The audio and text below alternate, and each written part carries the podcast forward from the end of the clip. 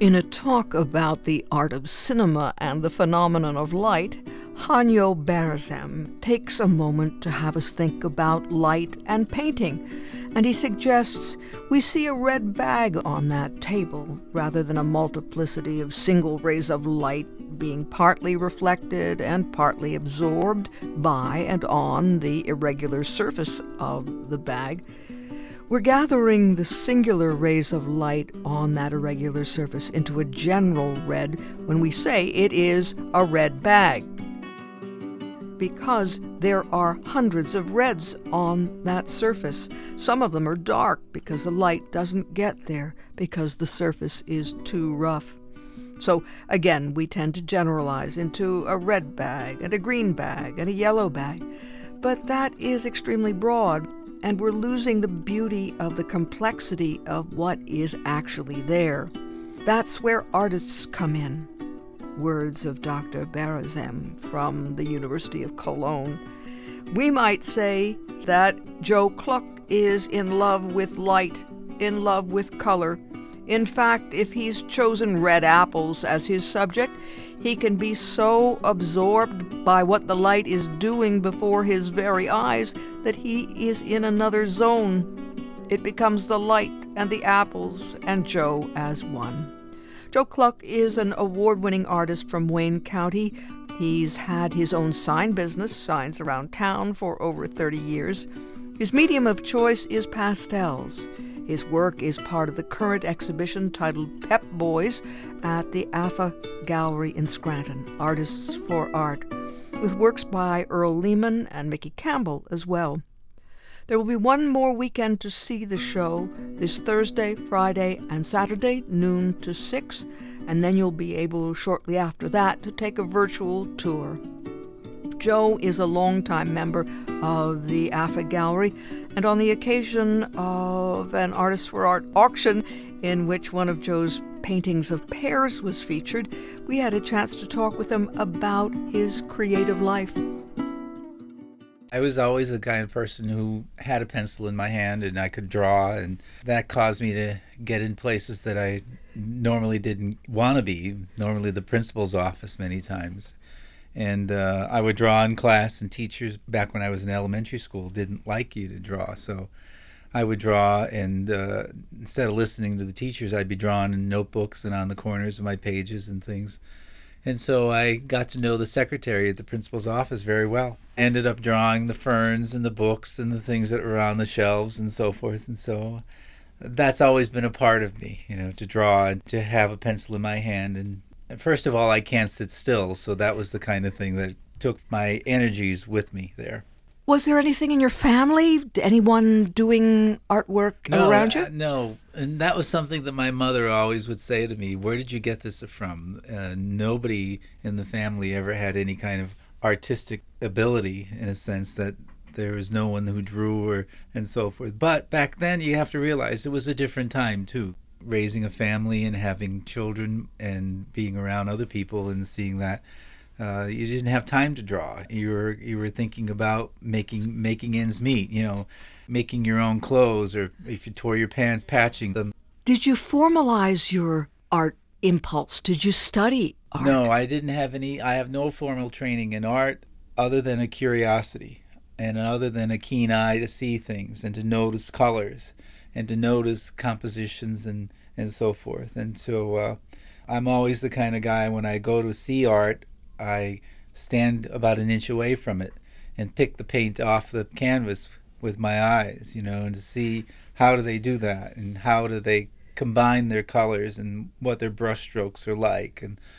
And I always look at paintings from a different angle. I get down low and I'll look up at them and I'll see how their brushstrokes are and what changes they've made or any kind of corrections that they had on a particular piece. And then I'm also a member of the hanging committee at AFA, and this is the group of individuals who arranges the monthly exhibitions.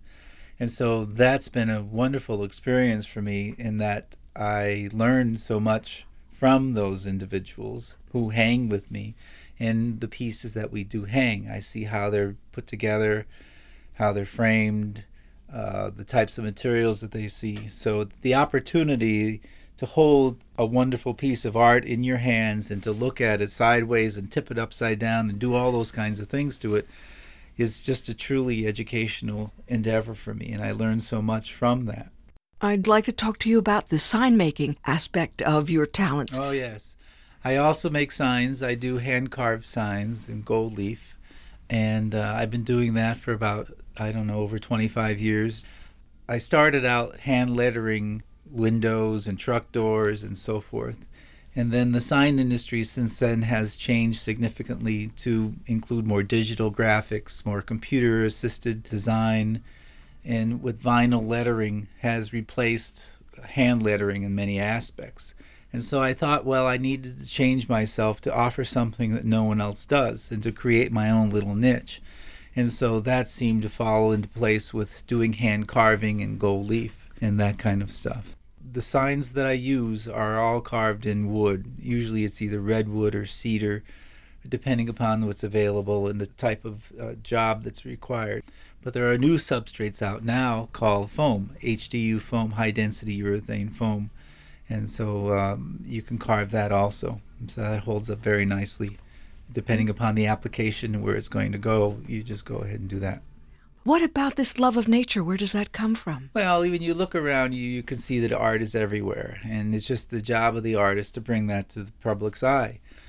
And so I noticed different shapes and colors and compositions that naturally occur in nature. And so I study how color is in certain objects, such as insects or birds or animals, and how they use color for survival, for attention, and for their own recognition. And so I note that, and I say, okay, I like the color orange today for some reason, and I want to put that in a painting. And so I recently completed a painting with orange Japanese lanterns in it.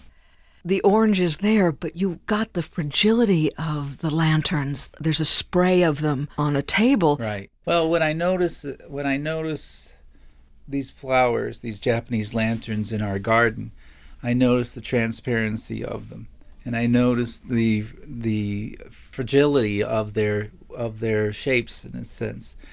And so when I place them in a strong light source, such as sunlight coming into a room like I did, I got a different perspective of the whole flower in itself. The transparency came through, the flowers illuminated, they illuminated each other, they illuminated the stems, and so I wanted to capture all of that within the piece there.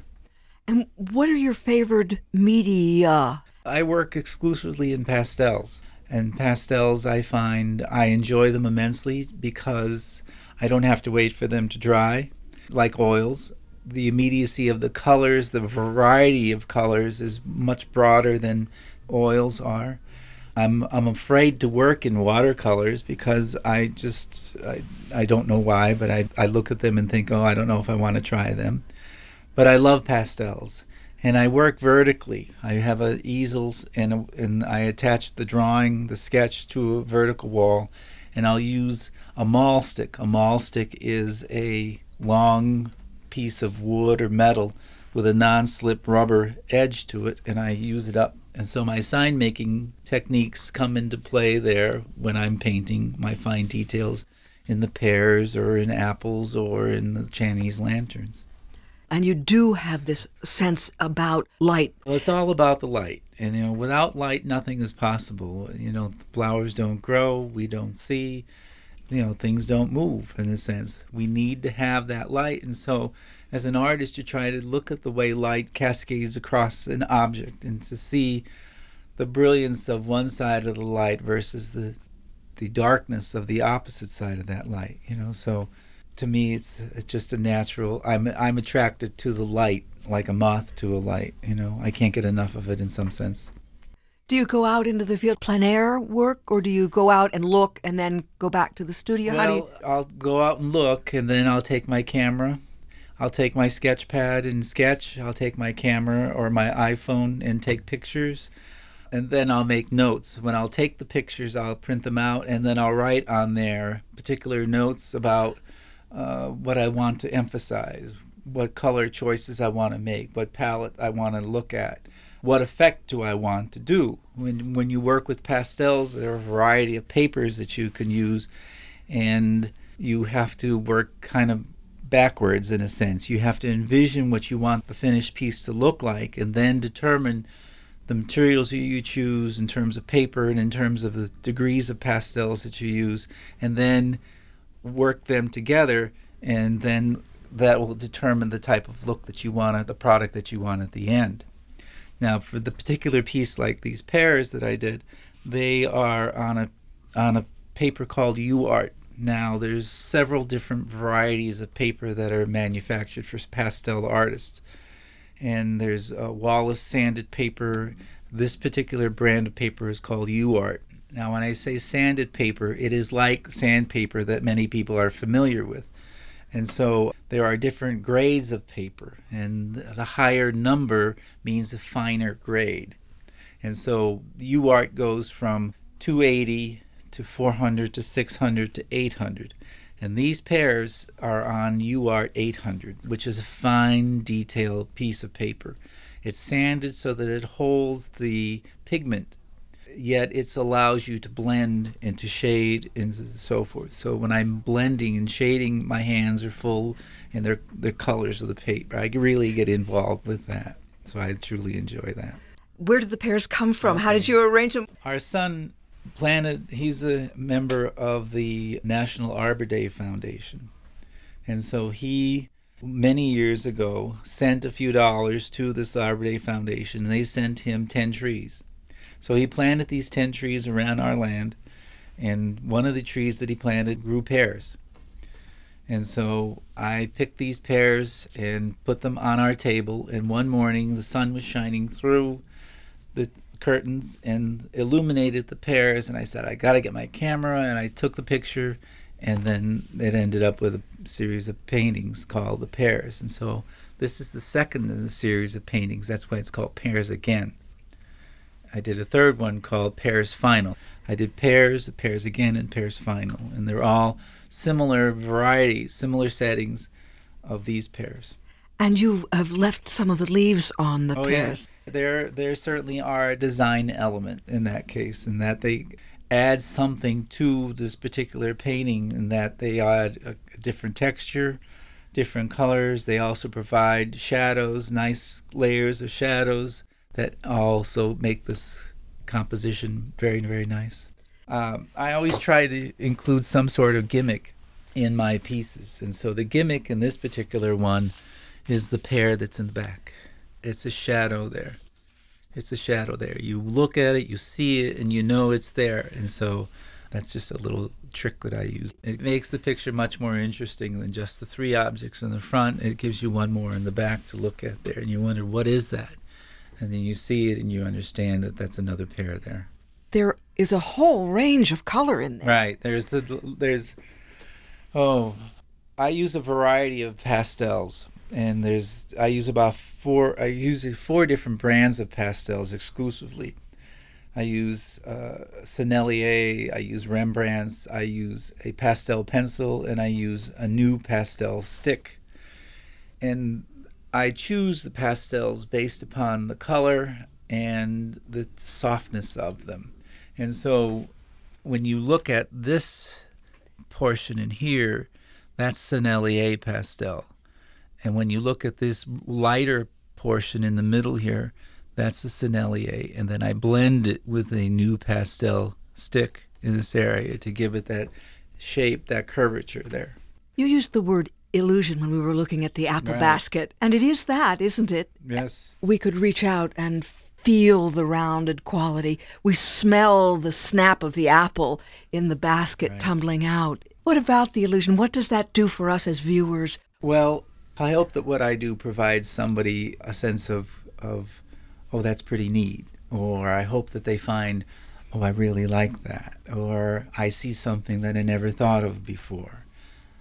And like I said earlier, the job of the artist is to see art and to bring that art to everybody's perspective during the course of their lives. And when we look at objects, in the course of our lives, we are so busy and so involved with everything else that we sort of overlook the little kinds of details that are involved with all of those. And so if I can see the nuance of color in a particular object and to put a little speck of light there, a white versus the gray or black, to make an object stand out a little more and to give a little more depth and shape, then that's what I feel my job is.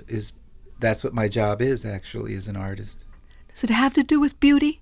To me, it does. You know, I look and I find objects that are interesting to me, and I try to think of them, and I say, has anyone else done this kind of thing before?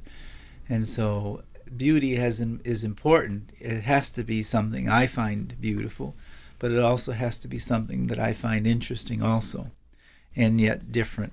In that sense, well, I was in a gallery in Honesdale, and the curator of the gallery said, "Oh, another landscape." And I thought, she's right, just another landscape. And I said, well, let's look at that landscape and make it a little different and give a little bit of a twist. And so I find myself now going to do more of these kinds of drawings, more still lives, and to give them the stark contrast of the front, the light cascading on something versus the really dark background. You know, it's all about contrast in that sense to me.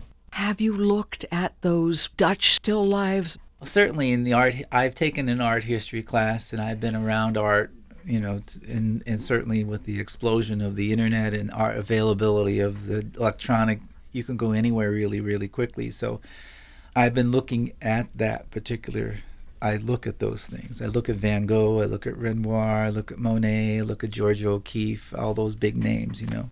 I look at Earl Lehman, and I look at all the local artists that are around here, Mark Sciocca and Sharon Cosgrove, wonderful, wonderful painters. And like I said, I learn from them. And I learn from what color choices do they use and what their design elements are like and what their picture compositions are like. And so in the bat of an eye, I've taken in so much from being around their paintings, their pieces.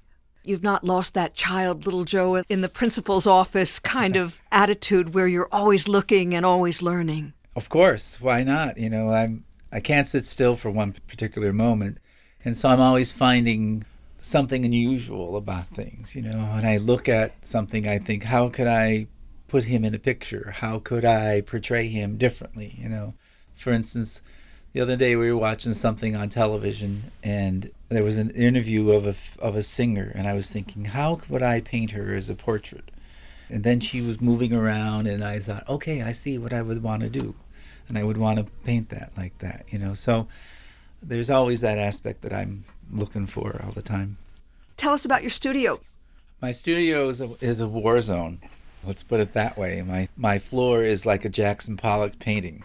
You know, it's been there for 30 years now, and so all the remnants of paint splattered all over the floor and things like that.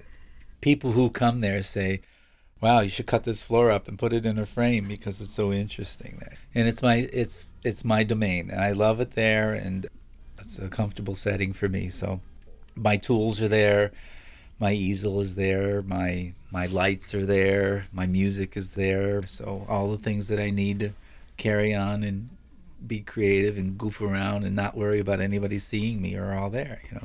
Is your music Dylan? Did I read? What do you like? Oh, no, Jackson Browne, The Civil Wars.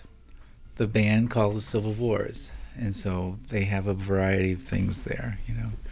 It's always fun to hear a song that you know and hear someone else sing a different version of it. And so you really pay attention to it. You know, you really, They were singing a Michael Jackson song, Billie Jean. I was thinking, Billie Jean, and they sang it. And I listened to this thing in a whole different way now. And I was thinking, this is so beautiful, this song. The Civil Wars singing Billie Jean. I couldn't believe it. So there's a rhythm in music that is like the rhythm of making the strokes or not. Oh, dear, that gets into another subject. Mary, who's sitting over here to my right, will have a lot of fun doing this. And she will sneak up on me as I'm painting and go, boo, and I will jump and hit the ceiling. And so I'll be so engrossed in the painting that I will drown out everything else that's going on and just focus on that color, that stroke, that line, but the sound of that brush or that chalk or whatever that is going down on the paper, I'll hear that. And it's so relaxing to me in that sense. It's just amazing. I will come out of there after painting for an hour or so, totally exhausted. But I still can't fall asleep because of that, you know, so I'll be just like worn away. But what a feeling I have, you know. So I can understand the art therapy behind all of that, and I can understand how people use that as an escape for whatever they're into. But it's something that it's a privilege for me to be able to draw and to be able to find that thing. It's kind of like a runner's high when you run after a few miles and you wonder, how did you get where you are? That's the same thing I do when I'm painting. I'm thinking, how did I do that? You know, and I never realize it. So I'm always challenging myself to do better and to do more and to try to do different kinds of things. And so I'm very happy with the results at this point.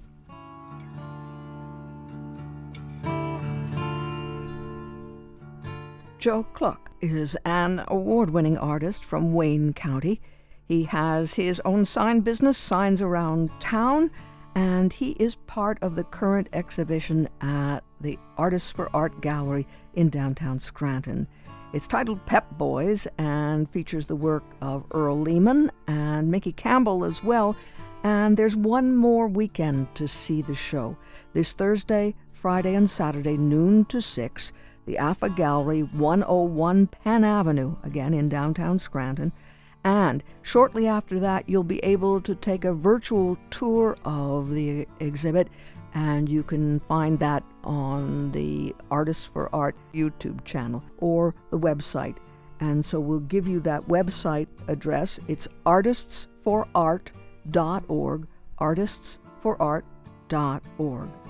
And if you'd like to see more of Joe's work, or some of Joe's work, if you haven't been able to imagine it in your own mind's eye, Joe, JoeKluck.com, JoeKluck.com, and that's an exhibit titled Pep Boys at the Artists for Art Gallery, Penn Avenue in Scranton, and it's up through the end of the week, Thursday, Friday, and Saturday, noon to 6, and for a chance to see it, if you can't get there, it will be up online, a virtual tour on the website of the AFA Gallery or the YouTube channel, really. So for more information on the web, artistsforart.org, artistsforart.org.